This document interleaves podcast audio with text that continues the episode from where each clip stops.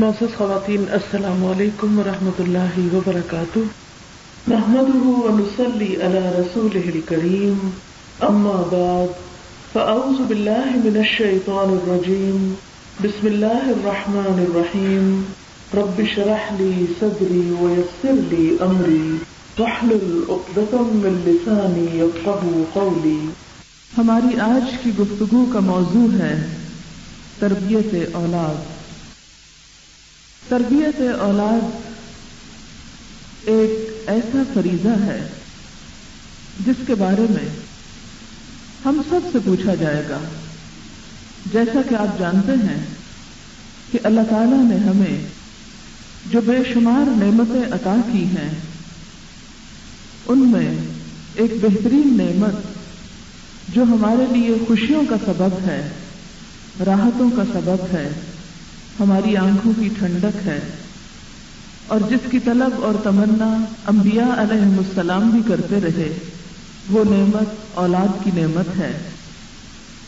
حضرت زکریہ علیہ السلام، جنہیں ایک عرصے تک اولاد کی نعمت نہ ملی، اور وہ اللہ تعالی سے دعائیں کرتے رہے کہ اے اللہ، تو مجھے نیک اولاد دے۔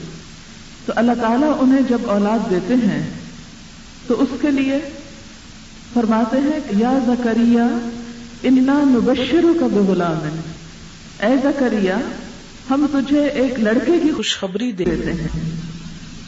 تو گویا اولاد والدین کے لیے ایک خوشخبری ہے۔ خوشی کی بات ہے۔ ایک انعام ہے۔ ایک نعمت ہے۔ اس ساتھ ہمیں کیا سلوک کرنا چاہیے؟ اس کے ساتھ کیا معاملہ کرنا چاہیے؟ آئیے دیکھتے ہیں کہ قرآن پاک میں ہمیں اس کے بارے میں کیا تعلیم دی گئی ہے۔ از قالت، جب کہنے لگی امراۃ عمران عمران کی بیوی، ان کا نام تھا ہنا بنت فاقوز۔ ہے نون، گول ہے چھوٹی ہنا ہنا بنت فاقوز۔ یہ حضرت عیسیٰ علیہ السلام کی نانی تھی یہ کہنے لگی، کیا کہنے لگی؟ ربی، اے میرے رب، انی نظر تو بے شک میں نے نظر کیا، لکا تیرے لیے معافی بتنی جو میرے بطن میں ہے، پیٹ میں ہے۔ محررن آزاد کیا ہوا۔ کس سے آزاد؟ دنیا کے کاموں سے آزاد۔ عبادت کے لیے خالص۔ اے میرے رب، میرے پیٹ میں جو بچہ ہے میں اسے تیرے نام پر آزاد کرتی ہوں۔ یعنی اس سے میں کوئی اپنا فائدہ نہیں چاہتی۔ دنیا کی معاشی دوڑ دھوپ کے لیے اسے خاص نہیں کرنا چاہتی، بلکہ تیرے دین کے کام کے لیے اسے خالص کرنا چاہتی ہوں، جو تیری عبادت کرے، تیرے دین کی خدمت کرے۔ فتقبل منی، تو مجھ سے قبول کر لے۔ ان کا انت سمی العلیم، بے شک تو ہی سننے والا، جاننے والا ہے۔ اس سے آپ اندازہ لگائیں کہ ایک عورت کا ایمان تقوا یقین اور اللہ کی ذات پر اعتماد اور بھروسہ کس قسم کا تھا؟ اب ہوا کیا کہ بچی پیدا ہوتی ہے؟ پلم ودا تھا جب حضرت ہننا اس بچی کو جنم دیتی ہیں۔ قالت ربی انی ودا انسا۔ کہ اے میرے رب میں نے تو ایک بچی کو جنم دے دیا۔ کیونکہ ان کے دل میں خیال یہ تھا کہ بیٹا پیدا ہوگا اور اس کو ہیکل کی نظر کر دوں گی اور اس طرح میرا نیکی کے کام میں ایک حصہ ہو جائے گا۔ لیکن اب تو یہ معاملہ ہی الٹ جاتا ہے۔ خود بھی تنہا تھی اور آگے بھی بیٹی پیدا ہو گئی۔ اب آپ ذرا ایک ایسی عورت کے بارے میں سوچیں کہ جس کا شوہر نہیں، تنہا ہے، اکیلی ہے اور پھر جو دینا چاہ رہی ہے وہ پھر ایک بچی ہے۔ اب کرے تو کرے کیا؟ لیکن یہ میں نے آیات چنی بھی اسی لیے ہے کہ خواتین کا رول ان آیات کی روح سے دیکھیں۔ عام طور پر ہم یہ سوچتے ہیں کہ اگر شوہر ہمارا ساتھ نہیں دیں گے تو ہم نیکی کا کوئی کام نہیں کر سکتے۔ بہت سی خواتین یہی شکوا کرتے ہوئے پائی جاتی ہیں۔ کیا کریں؟ دل تو بہت چاہتا ہے اچھا کام کرنے کو، لیکن ہمارے شوہر راضی نہیں ہوتے۔ وہ ہمارا ساتھ ہی نہیں دیتے۔ وہ ہماری مدد ہی نہیں کرتے۔ نہیں، یہاں کون ساتھ دے رہا ہے؟ یہاں کون مدد کر رہا ہے؟ اپنا جذبہ ہے۔ اپنی نیت ہے، اپنا ارادہ ہے۔ یعنی ایک عورت کا عمل کسی مرد کے تابع نہیں کہ ہاں باپ کے تابع ہو یا شوہر کے تابع ہو یا بھائی کے تابع ہو یا کوئی مرد ہو، ساتھ تو پھر ہی نیک کام کیا جائے۔ اور اگر ساتھ نہیں ہے یا ہے تو ساتھ دے نہیں رہا تو نیکی کو چھوڑ دیا جائے۔ نہیں، اپنی اپنی کیپیسٹی میں، اپنی حیثیت میں، جس کے ساتھ جو خیر، جو بھلا، جو مدد جس کی ہو سکتی ہے، انسان کرتا چلا جائے۔ پھر اس کے بعد کیا ہوتا ہے؟ جب بچی پیدا ہوتی ہے، کہتی ہے ربینی ودا تو انسا. اللہ، یہ تو بچی پیدا ہو گئی۔ میں نے تو ایک بچی کو جنم دیا۔ واللہ عالم بما ودعت اللہ تعالیٰ فرماتے ہیں، اللہ خوب جانتا ہے جو کچھ اس نے جنم دیا۔ اللہ کو بھی معلوم ہے۔ انسا اور لڑکا لڑکی کی طرح نہیں ہوتا۔ ہم تو کہتے ہیں نا، لڑکی لڑکے کی طرح نہیں ہوتی۔ اللہ تعالیٰ فرماتے ہیں، لڑکا لڑکی کی طرح نہیں ہوتا۔ جو کام ایک لڑکی کر سکتی ہے، جو کام یہاں ایک عورت سے لینا ہے مجھے، وہ کام لڑکا کر ہی نہیں سکتا۔ اور پھر وہ ماں کیا کرتی ہیں؟ وہ انی سمئی تو مریما، میں نے اس بچی کا نام مریم رکھا ہے۔ اب آپ دیکھیں کہ مریم عبرانی زبان کا لفظ ہے۔ اس کے معنی ہوتے ہیں عبادت گزار خدمت گار ایک بہترین مسلمان کی تعریف سامنے آتی ہے کہ ایک طرف وہ اللہ کا حق دینے والا ہوتا ہے اور ایک طرف وہ بندوں کا خدمت کرنے والا ہوتا ہے۔ نام بھی کیسا چن کر رکھا۔ اب آپ دیکھیں کہ یہ نام ایک عورت نے خود رکھا اپنی بیٹی کا، جس کو کوئی اور مشورہ دینے والا نہیں تھا۔ ہم اپنے بچوں کے نام رکھتے وقت کیا سوچتے ہیں، کیا دیکھتے ہیں؟ نام رکھتے ہوئے کیا رواج ہو گیا ہے؟ بس کوئی بھی ان یوژل سا ورڈ ہو، یہ زحمت بھی نہیں کرتے کہ اس کا مطلب کیا ہے۔ بس یا یہ دیکھتے ہیں ساؤنڈ کیسا کرتا ہے، یا یہ دیکھتے ہیں کہ وہ ایسا نام ہو جو کسی اور کا نہ ہو۔ چلیے، کوئی بات نہیں، ضرور ایسا ہو۔ اس لیے کہ اللہ تعالیٰ نے بھی حضرت یاہی علیہ السلام کا نام جب رکھا تھا، تو فرمایا کہ میں نے اس کا نام یاہیا رکھا ہے اور اس سے پہلے یہ نام کسی کا بھی نہیں ہے۔ تو اس میں کوئی حرج نہیں کہ بالکل انہونا نام رکھا جائے، لیکن میک شیور کہ اس کا کوئی مطلب ہے، کیونکہ سب سے زیادہ انسان زندگی میں جو لفظ سنتا ہے، وہ اپنا ہی نام سنتا ہے۔ اور نام کا پھر شخصیت پر اثر بھی ہوتا ہے۔ نبی صلی اللہ علیہ وسلم نے کچھ نام تبدیل بھی کیے تھے۔ کہ جو شخصیت کے اوپر اچھا اثر نہیں ڈالنے والے تھے۔ بہرحال وہ اچھا نام رکھتی ہیں۔ مریم جو عبادت کرنے والی ہوگی، جو خدمت کرنے والی ہوگی۔ آج آپ دیکھیں کہ ہم میں سے جو لوگ اللہ کی عبادت کرنے والے ہوتے ہیں، وہ عام طور پر بندوں کا حق بھول جاتے ہیں۔ جو سوشل ورک کے کام کرتے ہیں، وہ نماز پڑھنا بھول جاتے ہیں۔ لیکن اصل عبادت اور اللہ کی اطاعت ان دونوں کا بلینڈ ہے۔ ایک طرف اللہ کا حق بھی دیا جائے اس کا شکر گزار بھی ہوا جائے اور دوسری طرف بندوں کو بھی نہ بھولا جائے اور اللہ کا حق ادا کرنا، اللہ کی عبادت کرنا دلوں میں سکون کا ذریعہ ہے اور بندوں کی خدمت کرنا دلوں میں خوشی کا ذریعہ ہے۔ ان دو چیزوں کے بغیر انسان کی روحانی تسکین نہیں ہو سکتی، ایمانی زندگی مکمل نہیں ہو سکتی۔ پھر کیا ہوتا ہے؟ وہ انی اعیدها بک وذریتها من الشیطان الرجیم اور میں اس کو اور اس کی اولاد کو شیطان مردود سے بچا کر تیری پناہ میں دیتی ہوں۔ اب آپ دیکھیں کہ کتنی عقل مند خاتون ہے پیدا ہوتے ہی نہ صرف یہ کہ اس بچی کی فکر ہے، اس کی آئندہ آنے والی نسل کی بھی فکر ہے۔ کتنی دور رس خاتون ہے کتنی بصیرت ہے ان کے اندر۔ ان کی ولادت کے وقت وہ کیا کرتی ہیں؟ یا اللہ، میں ان کی اولاد کو بھی تیری حفاظت میں کرتی ہوں۔ اولاد کو اللہ کی حفاظت میں کرنے سے مراد کیا ہے؟ آپ کو معلوم ہے جیسے کہ حدیث میں آتا ہے کہ جب بھی کوئی بچہ پیدا ہوتا ہے تو شیطان پہنچ جاتا ہے اور آ کے اس کو ٹھوکا لگاتا ہے اور اس کو اپنے تسلط میں لیتا ہے۔ یعنی چونکہ اس کا ایک نیا ٹارگٹ آ جاتا ہے کہ اس کو بھی میں نے بہکانا ہے۔ اس نے کہا تھا من عبادك نصيبا مفروضا، کہ تیرے بندوں میں سے ایک میں مقرر حصہ لے کر رہوں گا، ان کو اپنے رستے پہ چلا کے رہوں گا۔ لہذا وہ ڈے ون پہ اپنا مشن شروع کرتا ہے۔ پہلے دن سے آ جاتا ہے اس بچے کو رلانے، بہکانے اور اس کا پیچھا کرنے۔ ہم تو سوچتے ہیں نا اچھا ابھی ہو گیا کام دیکھتے ہیں، تھوڑا ٹھہر کے آرام کر کے شروع کریں گے۔ لیکن شیطان اپنے مشن کو فوراً شروع کر دیتا ہے۔ اس لیے یہ ماں فکر کرتی ہیں اور کہتی ہیں کہ یا اللہ، اس بچی کو شیطان سے بچا لینا اور اس کی اولاد کو آئندہ نسلوں کو بھی شیطان سے محفوظ رکھنا۔ ہم سب نے بھی بچے پیدا کیے۔ ہم میں سے کتنی ماؤں کو اس وقت یہ خیال آیا ولادت کے وقت کہ اللہ میرے بچے کو شیطان سے بچانا یہ تیرا ہی فرما بردار ہو۔ اور پھر، فتقبلها ربها بقبول حسن۔ تو اس کے رب نے اس کو بہت اچھے طریقے سے قبول کر لیا۔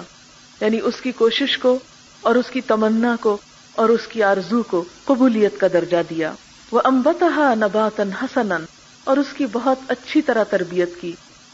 بہت اچھی طرح اس کی پرورش کی۔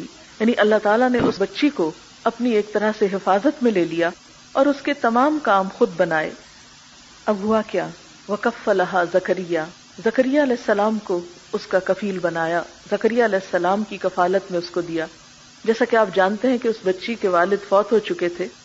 روایات میں آتا ہے تفاصیر میں یہ بات لکھی ہوئی ہے کہ ان کی والدہ بچی جو ہی تھوڑی سی بڑی ہوئی تو لے کر ہیکل میں گئی اور وہاں پر ہیکل کے جو کاہن تھے، جیسے ہمارے ہاں مولوی حضرات ہوتے ہیں یا جو مجاور ہوتے ہیں، بنی اسرائیل کے جو عبادت خانے تھے، ان کے جو بڑے ہوتے تھے، ان کو کاہن بولا جاتا تھا۔ تو ان کو جا کر کہا کہ میں نے اللہ تعالیٰ سے یہ نظر مانی تھی اور اس بچی کو آپ قبول کر لیں اور یہ یہیں پر رہے گی اور یہ اللہ کے دین کی خدمت کرے گی۔ تو اس پر انہوں نے کہا کہ اس سے پہلے تو یہاں کبھی کوئی لڑکی نہیں آئی۔ اور نہ ہی رکھی گئی ہے، اس لیے ہم اس کو نہیں رکھ سکتے۔ لیکن پھر انہوں نے جب کچھ خوابوں کا ذکر کیا اور کچھ بشارتوں کا ذکر کیا، تو اس پر وہ سب اس بات کے شوقین ہو گئے کہ یہ بچی ہمیں دے دی جائے۔ اور ان میں سے ہر ایک کی خواہش یہ تھی کہ میں اس بچی کی ذمہ داری لیتا ہوں۔ لیکن اسی کے بارے میں پھر آگے آتا ہے کہ وہ باہم جھگڑنے لگے۔ بالآخر قرہ اندازی ہوئی اور قرہ حضرت زکریہ علیہ السلام کے نام نکلا۔ اور زکریہ علیہ السلام کو ان کا کفیل بنایا گیا۔ وکف اللہ زکریہ کل دخل علیہ زکری المحراب۔ زکریہ علیہ السلام جب کبھی اس کے پاس محراب میں جاتے یعنی اس عبادت خانے میں جاتے وجہ اندہا رزقا، تو ان کے پاس پہلے سے ہی رزق پاتے۔ ابھی کتنے حیرت کی بات ہے نا کہ حضرت زکریہ علیہ السلام وہاں پہنچتے ہیں، بچی اکیلی ہے، کوئی اور اس کے پاس نہیں آتا، وہ کہیں اور نہیں جاتی۔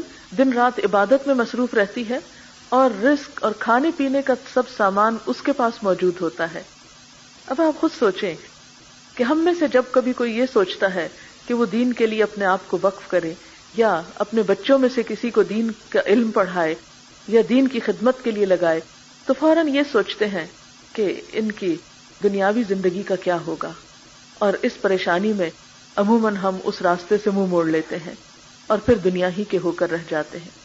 ٹھیک ہے، دنیا کے کام چلانے کے لیے بھی لوگ ہوں گے تو دنیا کے کام چلیں گے۔ اور دنیا کے کام کرنا بھی برا نہیں، اگر انسان اس میں انصاف سے کام کرتا ہے، محنت سے کام کرتا ہے، درست کام کرتا ہے، انسانوں کی خدمت کرتا ہے۔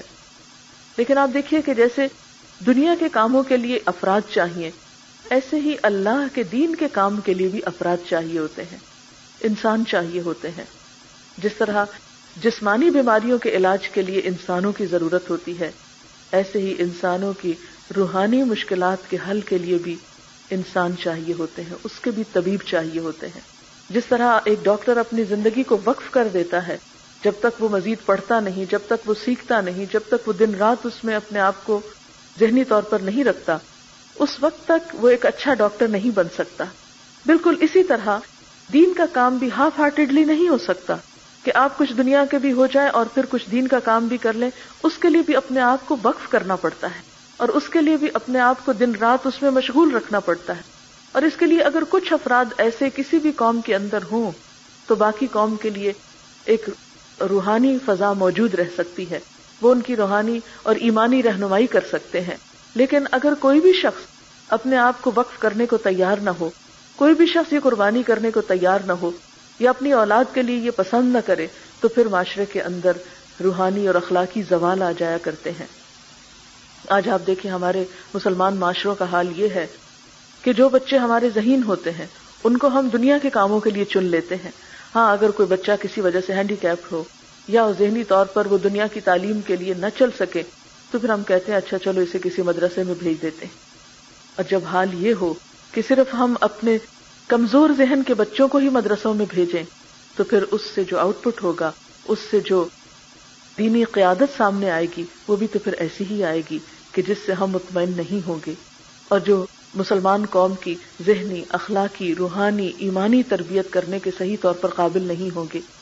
تو اس لیے ضروری ہے کہ جس طرح دنیا کے کام کے لیے، جس طرح ایک ملک کی فوج، ایک ملک کی سرحدوں کی حفاظت کرتی ہے اور وہ جغرافیائی سرحدوں کی حفاظت کرتی ہے۔ اسی طرح، ایمانی سرحدوں کی حفاظت کے لیے، اور آپ دیکھیں کہ آج کے دور میں تو مسلمانوں کا حال یہ ہے کہ بے شک جغرافیائی سرحدوں کی حفاظت ہو بھی رہی ہے۔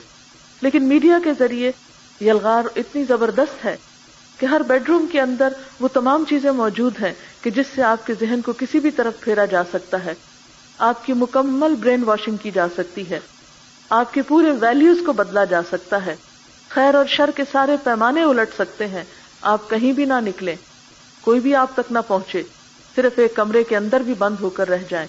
تو آپ کا ذہن کچھ سے کچھ ہو سکتا ہے۔ ایسے میں لوگوں کو اس بات کی ضرورت ہے کہ واقعی ایسے لوگ موجود ہوں معاشرے کے اندر، سوسائٹی کے اندر، جو اپنے آپ کو اس چیز کے لیے وقف کریں، جو اپنا وقت، اپنا ٹیلنٹ، اپنی مہارت، اپنا مال، اپنی دولت، اپنا سب کچھ اس کام میں لگائیں۔ اور اس کام کے اور اس فیلڈ کے اسپیشلسٹ ہوں، اپنی پوری ذہانت قابلیت اور لیاقت کے ساتھ، اور پوری جدید ذرائع کے ساتھ، کیونکہ دین کے کام کے لیے اب وہ پرانے طریقے ہی کافی نہیں۔ کہ آپ صرف ایک کرسی میز پر بیٹھ جائیں اور صرف درس دیتے رہیں اور لوگ سنتے رہیں اور سن کر چلے جائیں، تو یہ کافی ہے۔ نہیں، جس طرح شر کو پھیلانے کے لیے طرح طرح کے وسائل کام کر رہے ہیں، اسی طرح دین کی تبلیغ کے لیے بھی اور دین کے میسج کو عام کرنے کے لیے بھی۔ ایسی ہی کوششوں کی ضرورت ہے۔ آپ سب جانتے ہیں کہ نائن الیون کے بعد یعنی الیون سپٹمبر کے بعد، امریکہ میں اس قدر تیزی کے ساتھ قرآن پاک جو ہے وہ خریدا گیا کہ شیلفوں کے شیلف خالی ہو گئے۔ بیسٹ سیلر تھا ان دنوں میں قرآن پاک۔ حالانکہ سارا الزام مسلمانوں پر آیا، لیکن اس کے باوجود مسلمانوں کی اس عظیم کتاب کو سمجھنے کے لیے بے شمار لوگ اس طرف رجوع کیے۔ میں خود اتفاق سے ان دنوں میں وہیں پر تھی اور اس سے پہلے بھی کافی درس میں نے کیے تھے، لیکن اس کے بعد جب درس کرنے کا موقع آیا اور وقت آیا، تو مجھے حیرت ہوتی تھی کہ پہلے کے سوال لوگوں کے صرف مفروضے اور سنے سنائے سوال ہوتے تھے، لیکن اس کے بعد مسلمان گھروں کے اندر جو خواتین ہیں، ان کے بھی اور بچوں کے بھی جو سوال ہوتے تھے اسلام کے بارے میں، وہ بہت سنجیدہ اور جینون قسم کے سوال ہوتے تھے۔ پھر انٹرفیئر ڈائلاگ شروع ہوئے اور اس کے لیے بہت سے چرچز سے سنیگاگ سے، مختلف جگہوں سے لوگ آتے تھے کہ جو مسلمانوں سے پوچھتے تھے ان کے دین کے بارے میں۔ لیکن اس وقت مجھے دیکھ کے اتنا افسوس ہوتا تھا کہ مسلمانوں کے پاس وہ لوگ ہی نہیں تھے پوری طرح ان کو سیٹسفائی کر سکیں، ان کے سوالوں کا جواب دے سکیں۔ اور اس وقت مجھے اتنا دکھ ہوتا تھا، کیونکہ بہت سے لوگ دین سے محبت بہت کرتے ہیں، اپنا مال بھی خرچ کرتے ہیں، وقت بھی لگاتے ہیں، لیکن علم کی کمی کی وجہ سے وہ خود بھی شک کا شکار رہتے ہیں کنفیوژن کا شکار رہتے ہیں اور دوسروں کو بھی مطمئن نہیں کر سکتے۔ تو اس وقت خواتین کے ایشو پر بہت سے سوال شروع ہوئے۔ کہ عورت کا مقام کیا ہے۔ اب یہ کہ میرے پاس بھی بہت محدود وقت تھا، جتنا وقت تھا الحمد اس میں بہت کوشش کی گئی کہ لوگوں کو زیادہ سے زیادہ ان موضوعات پر جس میں زیادہ شک میں ڈالا جاتا ہے مسلمانوں کو، اس پر جواب دیے جائیں۔ لیکن ظاہر ہے کہ صرف چند لوگوں کے کرنے سے یہ کام نہیں ہوگا۔ جب تک ہم واقعی ایک بہترین پلاننگ کے ساتھ، کیونکہ ہمارے اوپر تو فرض بھی ہے۔ مسلمان امت کو اللہ تعالیٰ نے ایک ایسی کتاب دی ہے کہ وہ کدال کا جالنا کم امتن وسط تکون و شہدا الناس۔ ہم نے تمہیں امت وسط بنایا ہے تاکہ تم تمام لوگوں کے سامنے حق کی گواہی رکھو۔ تو یہ قرآن پاک جیسا خزانہ ہمارے پاس بند پڑا ہے، محفوظ پڑا ہے، اسے کھول کر دنیا میں پھیلانے اور اس پیغام کو عام کرنے کی ضرورت ہے۔ لیکن یہ اسی وقت ہوگا جب ہم اپنی کوششیں اور اپنی محنت پوری کی پوری اس میں ڈالیں گے اور سنجیدگی اور اخلاص کے ساتھ اس کام کے لیے کوشش کریں گے۔ کیونکہ جس طریقے سے دنیا پریشانیوں کا شکار ہے، اس کا حل اللہ ہی کے پاس ہے۔ اور جب تک لوگ اللہ کے حوالے خود کو نہیں کریں گے، سرنڈر نہیں کریں گے، جھکیں گے نہیں، اپنے آپ کو اس کی تابے داری میں نہیں دیں گے، اس وقت تک دنیا کے مسائل حل نہیں ہو سکتے، کیونکہ اللہ ہی پیدا کرنے والا ہے۔ اس سے بڑھ کر ہماری نفسیات کو کوئی نہیں جانتا۔ لیکن کمی اس کتاب میں نہیں، کمی ہمارے دین میں نہیں، کمی ہم لوگوں میں ہے کہ جو اس کام کے لیے ڈیڈیکیشن نہیں رکھتے۔ اس کے لیے باقی چیزیں دینے کو تیار ہے، خود کو دینے کو تیار نہیں، اپنے آپ کو دینے کو تیار نہیں۔ تو جیسے کسی شاعر نے کہا نا کہ تو بچا بچا کے نہ رکھ اسے، تیرا آئینہ ہے وہ آئینہ۔ کہ شکستہ ہو تو عزیز تر ہے، نگاہ آئینہ ساز میں۔ ہم کب تک اپنے آپ کو بچائیں گے؟ ایک دن آئے گا کہ ہم اٹھا لیے جائیں گے۔ فرشتہ آئے گا اور لے جائے گا ہماری روح کو، اور ہم مٹی میں دبا دیے جائیں گے۔ اس سے پہلے کہ ہمیں لے لیا جائے۔ اس سے پہلے کہ ہمیں اٹھا لیا جائے، جبکہ جانا واپس ہی ہے۔ تو کیوں نہ خوشی کے ساتھ اس زندگی میں اپنے وقت کو کسی نہ کسی طرح اللہ تعالیٰ کے دین کی خدمت کے لیے چنے؟ کیا یہ خاتون نہ تھی کہ جنہوں نے اپنے بچے کو اللہ کی راہ میں نظر کرنے کی بات کی کہ انی نظر تو لکما فی بتنی محرر کیا شوہر کی وفات کے بعد انہیں اپنے بچے کی ضرورت نہیں تھی؟ انہیں اس کی خدمت کی ضرورت نہیں تھی؟ انہیں اپنے دنیا کے مستقبل کی فکر نہ تھی؟ لیکن جو لوگ اللہ پہ بھروسہ کرتے ہیں، ان کے کام پھر اللہ تعالیٰ سنوارتے ہیں۔ پھر اس کے بعد کیا ہوا؟ کہ زکریہ علیہ السلام جب کبھی اس کے پاس جاتے تو وہاں رسک پاتے اور وہ پھل بڑے ہوتے جو باہر لوگوں کو نصیب نہ ہوتے۔ وہ پوچھتے کالا یا مریم، انا لکی حاضا اے مریم، یہ سب کچھ تیرے پاس کہاں سے آتا ہے؟ قالت، ہوا من عند اللہ؟ وہ کہتی یہ اللہ کی طرف سے آتا ہے۔ ان اللہ یرزق من یشاء بغیر حساب۔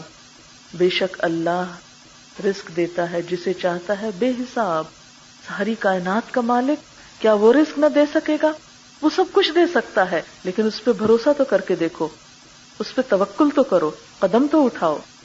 اور بعض مفسرین نے یہ بھی کہا ہے کہ اس رزق سے مراد صرف کھانے پینے کی چیزیں ہی نہ تھی بلکہ حضرت مریم علیہ السلام کے پاس اللہ تعالیٰ کی طرف سے صحیفے آتے تھے۔ یعنی ان کو علم بھی دیا جا رہا تھا۔ اپنی عبادت گاہ میں جہاں وہ عبادت کرتی تھی وہاں ساتھ ساتھ علم بھی حاصل کر رہی تھی جب یہ ساری کرامتیں دیکھی تو حضرت زکریہ علیہ السلام بہت حیران ہوئے۔ ہنا لکھا زکریہ ربا وہاں پر حضرت زکریہ علیہ السلام نے بھی اپنے رب سے دعا مانگی۔ قال رب حبلی من لدنک ذریتا طیبا اے میرے رب، مجھے اپنے پاس سے پاک اولاد عطا کر۔ آپ دیکھیں کہ اولاد کا شوق تو ہر انسان کو ہوتا ہے۔ اولاد کی دعائیں بھی ہم سب مانگتے ہیں۔ اور جب خصوصاً ایک عورت ولادت کے مرحلے میں ہوتی ہے، تو دعائیں مانگتی ہے۔ لیکن ہم میں سے کتنی مائیں ہیں؟ ہم سب خود سے پوچھے کہ ہم نے بھی جب اولاد کی دعا مانگی یا پیدائش کا وقت قریب تھا تو نیک اولاد کی دعا مانگی یا صرف اولاد کی مانگی؟ ہمیں یہ تو فکر ہوتا ہے کہ بچہ ڈیفارم نہ ہو، بچے کے اندر کوئی کمی نہ ہو۔ جب پیدا ہوتا ہے تو فوراً دیکھتے ہیں، آنکھیں کھولتا ہے کہ نہیں؟ سنتا ہے کہ نہیں؟ ہلتا جلتا ہے کہ نہیں؟ آزاد صحیح سلامت ہے، سارے آگے پیچھے سے دیکھتے ہیں۔ ٹھیک تو ہے نا؟ کہیں سے کوئی کمی تو نہیں۔ اور اس سے پہلے بھی اگر خوف ہوتا ہے اور فکر ہوتا ہے تو یہی ہوتا ہے کہ بچے کے آزاد ٹھیک ٹھاک ہوں، صحیح سلامت ہو لیکن ہم سب کو اس بات کی فکر کی بھی ضرورت ہونی چاہیے کہ ہماری اولاد نیک ہو سالے ہو، ہمارے لیے صدقہ جاریہ ہو۔ دنیا میں بھی ہمارا نام روشن کرنے والی ہو اور عزت کا سبب ہو نہ کہ ذلت اور رسوائی کا۔ اور آخرت میں بھی عزت کا سبب ہو اور درجات کی بلندی کا سبب ہو۔ اس لیے باپ کا بھی یہ فرض ہے کہ ایسی دعائیں کرے، لیکن باپ سے زیادہ ماں کا فرض بنتا ہے۔ کہ جس کے پیٹ میں نو مہینے بچہ رہتا ہے، کہ وہ دن رات اپنی نمازوں میں خصوصی طور پر اس بات کا اہتمام کرے کہ اللہ مجھے نیک اولاد دینا، نیک روح کو میرے گھر میں بھیجنا، کیونکہ وہ دنیا میں بھی آنکھوں کی ٹھنڈک کا سبب ہوگی اور آخرت میں بھی۔ ان کا سمی دعا بے شک تو دعائیں سننے والا ہے۔ فنادت الملائکہ، فرشتوں نے اس کو پکارا۔ وہ قائم یصلی فی المحراب۔ اس حال میں کہ وہ محراب میں کھڑے نماز پڑھ رہے تھے۔ نماز کی حالت میں ہی خوشخبری آ گئی۔ ان اللہ یبشرک بیحییٰ اللہ تجھ کو یحییٰ علیہ السلام کی خوشخبری دیتا ہے. مصدقم بکلمت من اللہ. وہ اللہ کی طرف سے کلمے کی تصدیق کرنے والا ہوگا. اور اس کلمے سے مراد در اصل حضرت عیسیٰ علیہ السلام ہے، جو آگے چل کر اسی بچی سے پیدا ہوتے ہیں یعنی حضرت مریم علیہ السلام سے. ان کو اللہ کا کلمہ اس لیے کہا گیا کہ یہ بغیر باپ کے پیدا ہوئے، محض اللہ کے کلمہ کن کی وجہ سے. اور پھر حضرت یاہی علیہ السلام کے لیے جو دعا قبول ہوئی، ان کے والد کی وہ کیا تھی؟ اللہ تعالیٰ نے جب بیٹے کی خوشخبری دی تو صرف بیٹے کی نہیں، بلکہ کیا فرمایا؟ وہ سیدن سردار ہوگا، وہ حسورن پاک باز ہوگا، وہ نبی نبی ہوگا منصالحین نیکوں میں سے ہوگا، سالے لوگوں میں سے ہوگا۔ انہوں نے صرف نیکی کی دعا مانگی تھی، اللہ تعالیٰ نے سرداری کی خوشخبری بھی دے دی یعنی دنیا کی بڑائی بھی ملے گی اس کو۔ دنیا میں بھی عزت ملے گی۔ تو یہ بات سوچیے، دنیا اللہ نے بندوں ہی کے لیے بنائی ہے۔ جو جس کا حصہ ہے مل کر رہے گا، وہ کہیں نہیں جاتی۔ لیکن افسوس کہ ہم صرف دنیا دنیا کا لفظی معنی بھی ہے، نیچے والی چیز۔ ہم صرف اسی کے ساتھ چمٹ جاتے، صرف اسی کو اپنا گول بنا لیتے، اسی کو اپنی منزل سمجھتے ہیں، صرف اسی کی کامیابی چاہتے ہیں۔ اسی کا غم ہمارا غم بن جاتا ہے۔ اور اسی کی کامیابی کو ہم کامیابی سمجھ لیتے ہیں۔ حالانکہ یہ دھوکے کے سوا کچھ نہیں۔ اصل کامیابی، کیونکہ مل حیات دنیا اللہ متا الغرور۔ دنیا کی زندگی دھوکے کے سامان کے سوا کچھ نہیں۔ یہ سب کچھ آنکھ کے بند ہوتے ہی ختم ہو جائے گا۔ ہاں سب کچھ پیچھے رہ جائے، لیکن ہمارے لیے تو کچھ بھی نہیں بچے گا۔ خالی ہاتھ ہی جانا ہوگا۔ ہاں اگر نیکی کی شکل میں کچھ ساتھ ہو، تو وہ انسان کو فائدہ دینے والا ہے۔ بہرحال قال ربی انا یکون لی غلام، جب اتنی خوشخبریاں سن لی تو پھر بھی کہتے اللہ، کیسے بیٹا ہو سکتا ہے؟ وقت بلغنی الکبر، میں تو بہت بوڑھا ہو چکا ہوں۔ ومرا عطیہ آخر میری بیوی بھی بہت مانج ہے۔ قال كذلك اللہ يفعل ما يشاء فرمایا تمہیں کیوں مشکل لگتا ہے؟ اللہ جیسے چاہتا ہے، کرتا ہے۔ اللہ کے لیے کچھ بھی مشکل نہیں۔ قال رب جال لی آیا بولے اللہ میرے لیے کوئی نشانی بنا دے، کیونکہ جیسے ہم بھی چاہتے ہیں کہ کوئی کام ہو تو پتہ چلے، کوئی علامت، کوئی خواب، کوئی چیز کوئی چیز ظاہر ہو جس سے پتا چلے کہ ہاں یہ کام ہو جائے گا۔ عرض کیا اللہ تعالیٰ، کوئی ایسی نشانی بنا دے کہ مجھے پتا چلے۔ فرمایا آیا تو اللہ تو کل منا سلاست ایام۔ تمہاری نشانی یہ کہ تین دن تک تم لوگوں سے بات نہ کر سکو گے۔ اللہ رمضا مگر اشارے سے۔ یعنی جب تم سے بات نہ ہو سکے اور صرف اشاروں سے بات کرے، ہو سکتا ہے آواز بند ہو جائے، جیسے ہم میں سے بازوں کا گلا بند ہو جاتا ہے۔ یہ بھی ہو سکتا ہے۔ لیکن یہ کہ فرمایا کہ تم اشاروں سے بات کرو گے، اس وقت سمجھنا کہ دعا پوری ہو گئی۔ ود کر رب کا کثیرن اور اپنے رب کو کثرت سے یاد کرنا۔ یا حیرت ہوتی ہے نا اس بات کی۔ بات نہیں کر پا رہے، پھر بھی ذکر کا حکم ہے۔ تو اس سے کیا پتا چلتا ہے کہ ذکر ہر حال میں ہونا چاہیے۔ کیسے بھی حالات ہوں، اچھے ہوں یا برے ہوں، اللہ کو نہیں بھولنا چاہیے۔ ایک طرف حضرت زکریہ علیہ السلام بات نہیں کر پا رہے، صرف اشارے کر رہے ہیں، بول نہیں سکتے، اور دوسری طرف حکم کیا ہے؟ وزقر رب کا کثیرن کثرت سے اپنے رب کو یاد کرنا وہ سب بلاشی و لبکار اور صبح و شام اس کی تسبیح کرنا۔ اس سے کیا پتا چلتا ہے کہ صبح و شام کا پسندیدہ ذکر تسبیح ہے، اور ویسے ذکر اللہ کو یاد کرنا دن کے کسی بھی وقت میں کسی بھی طریقے سے ہو سکتا ہے۔ ایک اور بات یہ بھی پتا چلتی ہے کہ ضروری نہیں کہ ذکر زبان ہی سے ہو۔ بہترین ذکر کیا ہے کہ انسان دل میں اللہ کو یاد کرے۔ کیونکہ دل کی یاد اصل یاد ہے نا۔ بعض اوقات ایسا ہوتا ہے کہ ہم زبان پہ ذکر کرتے رہتے تصویر بھی دانے پھینکتے رہتے پھینک لوگوں سے باتیں کرتے جاتے اور دانے پھینکتے چلے جاتے ہیں۔ اور لوگوں کو بتا رہے ہوتے ہیں کہ ہم ذکر کر رہے ہیں۔ حالانکہ یہاں پر ذکر دراصل کیا ہے؟ دل میں اللہ کی یاد۔ کیونکہ دل ایک ایسی جگہ ہے نا کہ جہاں ہم صرف اسی کو رکھتے ہیں جس سے ہمیں بہت محبت ہو۔ اور زبان کے علاوہ خالی دل میں جب یاد کیا جائے تو واقعی شعور کے ساتھ اللہ کی یاد ہوتی۔ کبھی آپ اس کا تجربہ کر کے دیکھیں نا کہ زبان سے آپ کچھ نہیں کہہ رہے، صرف دل میں یاد کر رہے تو وہ یاد کرنا ہی اصل یاد کرنا ہے جس میں آپ کی توجہ بھی اللہ تعالی کی طرف ہوتی ہے۔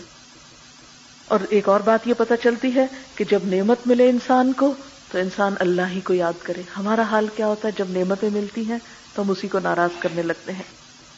اب کیا ہوتا ہے؟ وہ اسقالت الملا اور جو فرشتوں نے کہا، یا مریم، اے مریم، ان اللہ ہستفات بے شک اللہ نے تجھ کو بھی چن لیا۔ یہ ایک عورت کا چنا جانا ہے۔ یعنی عام طور پر عورتوں کو یہ شکایت ہوتی ہے، نہیں، اللہ تعالیٰ نے تو سب پیغمبر مرد ہی بھیجے اور مردوں کا بہت ذکر ہے اور ہمارے ساتھ بہت ڈسکریمنیشن ہوئی اور ہمارا کوئی ذکر نہیں۔ یہاں پر آپ دیکھیں کہ اللہ نے عورتوں کو بھی عزت اور بلند مقام عطا کیے اور دینی رہنمائی میں بھی ایک بلند مقام دیا۔ اے مریم، اللہ نے تجھ کو چن لیا، وہ تہارا کی اور تجھ کو پاک کیا وصطفیٰ کی اللہ نساء العالمین اور تجھے پورے جہان کی عورتوں پر چن لیا۔ اپنے زمانے میں وہ پوری دنیا کی عورتوں پر چنی ہوئی تھی۔ آج آپ دیکھیں کہ کوئی مس حسینہ عالم چنی جاتی ہیں، یا کسی اور طرح اخباروں میں تصویریں آتی ہیں اور ہر شخص شوقین ہوتا ہے کہ ہم دیکھیں کہ کون چنا گیا۔ ہاں؟ حالانکہ تھوڑے دنوں کے بعد وہی اخبار لے کے لوگ اس میں جوتے لپیٹ رہے ہوتے ہیں یا کہیں اور پھینک رہے ہوتے ہیں۔ یہ دنیا کا چنا جانا بھی کیا چنا جانا ہے؟ ہاں؟ اصل چنا جانا تو اللہ کی نگاہ میں چنا جانا ہے۔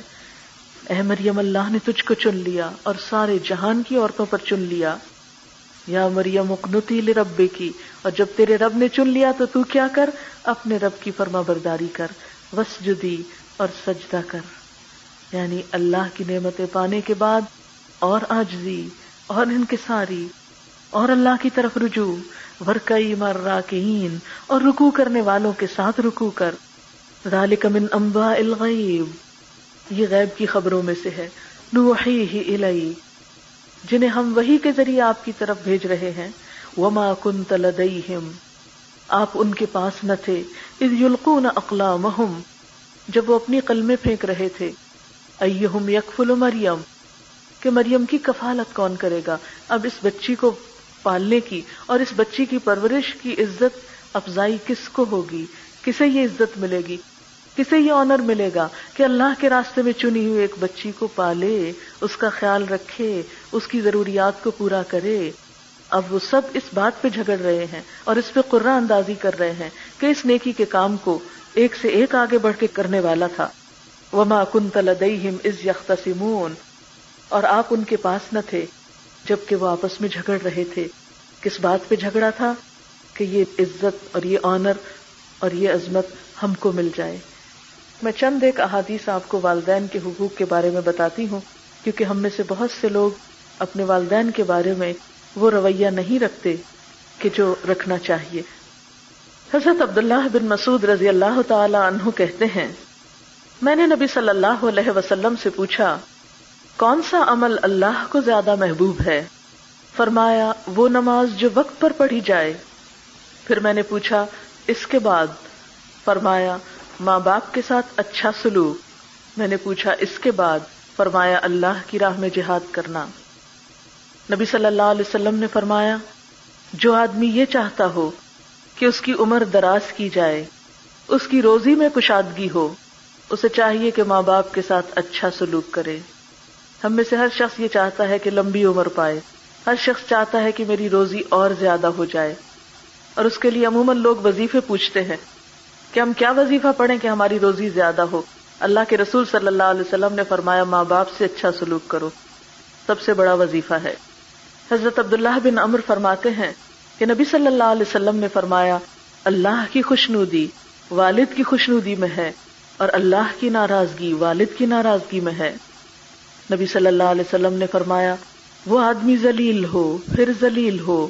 لوگوں نے پوچھا، اے اللہ کے رسول صلی اللہ علیہ وسلم، کون آدمی؟ فرمایا، وہ آدمی جس نے ماں باپ کو بڑھاپے کی حالت میں پایا، دونوں کو پایا یا کسی ایک کو، پھر ان کی خدمت کر کے جنت میں داخل نہ ہوا۔ نبی صلی اللہ علیہ وسلم نے فرمایا، قسم اس ذات کی جس نے مجھے نبی بنا کر بھیجا، جس بندے کو اللہ نے مال دیا، پھر ماں باپ کے ساتھ اس نے نیکی کی تو وہ جنت میں میرے ساتھ رہے گا۔ ایک شخص نے عرض کیا، اللہ کے رسول صلی اللہ علیہ وسلم، اگر اس کے ماں باپ زندہ نہ ہو تو کیا کرے؟ آپ نے فرمایا، ان کی طرف سے محتاجوں کو کھانا کھلائے یعنی ماں باپ کے نام پر سب کا خیرات کرے۔ نبی صلی اللہ علیہ وسلم نے فرمایا، نیک ترین نیکیوں میں سے یہ ہے کہ آدمی اپنے باپ کے دوستوں کے ساتھ احسان کرے، جبکہ وہ غائب ہو۔ یعنی اگر ماں باپ فوت ہو جائیں تو ان کے دوستوں کے ساتھ بھی اچھا سلوک کرنا دراصل ماں باپ کے ساتھ اچھا سلوک کرنا ہے۔ سوال ہے، ماں باپ اور دوسرے بزرگوں کے لیے دعائیں بخشش کا صحیح طریقہ کیا ہے؟ اس میں ایک تو یہ ہے کہ ہم جب اتحیات پڑھتے ہیں تو اس میں بھی آخر کی جو دعا ہے، اس میں آتا ہے رب نغفر لی ولی والدی وللمؤمنین یوم یقوم الحساب۔ ایک طریقہ تو یہ ہے۔ لیکن اس کے علاوہ بھی استغفار جو ہے، نمازوں کے بعد میں کیونکہ نماز کے بعد بھی ذکر آتا ہے کہ جیسے دعا مانگی جاتی ہے اور خصوصاً فرض نماز کے بعد دعا قبول ہوتی ہے، تو اس دعا میں بھی ماں باپ کو یاد رکھنا چاہیے۔ حدیث میں آتا ہے کہ جب انسان فوت ہو جاتا ہے، تو اس کا اپنا عمل ختم ہو جاتا ہے، مگر تین چیزوں کا ثواب باقی رہتا ہے۔ ایک صدقہ جاریہ، دوسرا علم جس سے لوگ فائدہ اٹھائیں، تیسرا نیک اولاد جو والدین کے لیے دعا کرے۔ ایک اور حدیث میں آتا ہے کہ مرنے کے بعد جب میت کے درجے بلند ہوتے ہیں تو وہ حیرت سے پوچھتا ہے، یہ کیسے ہو گیا؟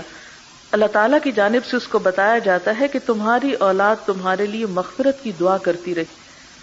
یعنی قبر میں بھی فائدہ پہنچتا ہے ماں باپ کے لیے اگر دعا کی جائے۔ تو اس لیے ہم سب کو چاہیے کہ اپنے ماں باپ کے لیے دعا کریں اگر وہ دنیا سے جا چکے ہیں۔ اور اگر زندہ ہے تو بھی ان کی رحمت اور بخشش کی دعا کرتے رہنا چاہیے۔ تو ایک تو میں نے جیسے بتایا کہ نماز کے اندر دعا کریں اور دوسرے یہ ہے کہ نماز کے بعد آپ دعا پڑھیں اور ان دعاؤں میں ایک مصنون دعا ہے جو ماں باپ ہی کے لیے نہیں ہے لیکن وہ کسی کے لیے بھی پڑھی جا سکتی ہے، لیکن اگر ماں باپ کے لیے بھی پڑھیں تو بہت اچھا ہے۔ اور وہ دعا ہے اللہ مغفر لہو ورحم ہُو وعافه واعف عنه واكرم نزله ووسع مدخله واغسله بالماء والثلج والبرد ونقه من الخطايا كما ينقى الثوب الابيض من الدنس. اللهم ابدله دارا خيرا من داره واهلا خيرا من اهله وزوجا خيرا من زوجه. اللهم ادخله الجنه واعذه من عذاب القبر ومن عذاب النار. یہ بہت جامع دعا ہے جس میں تمام چیزیں آ جاتی ہیں۔ کہ اللہ ان کو جنت میں داخل کر اور دوزخ کے عذاب سے بچا اور قبر کے عذاب سے بچا اور باقی مشکلات سے اور ان کی ساری خطائیں معاف کر دے۔ میرے جب والد کی وفات ہوئی تو مجھے اس وقت یہ تھا کہ اپنے ساتھ میں نے عہد کیا کہ مجھے بہت ہی زیادہ عزیز تھی تو میں بہت روتی تھی۔ تو میں نے ایک دن بیٹھ کے سوچا کہ رونے کا ان کو کیا فائدہ؟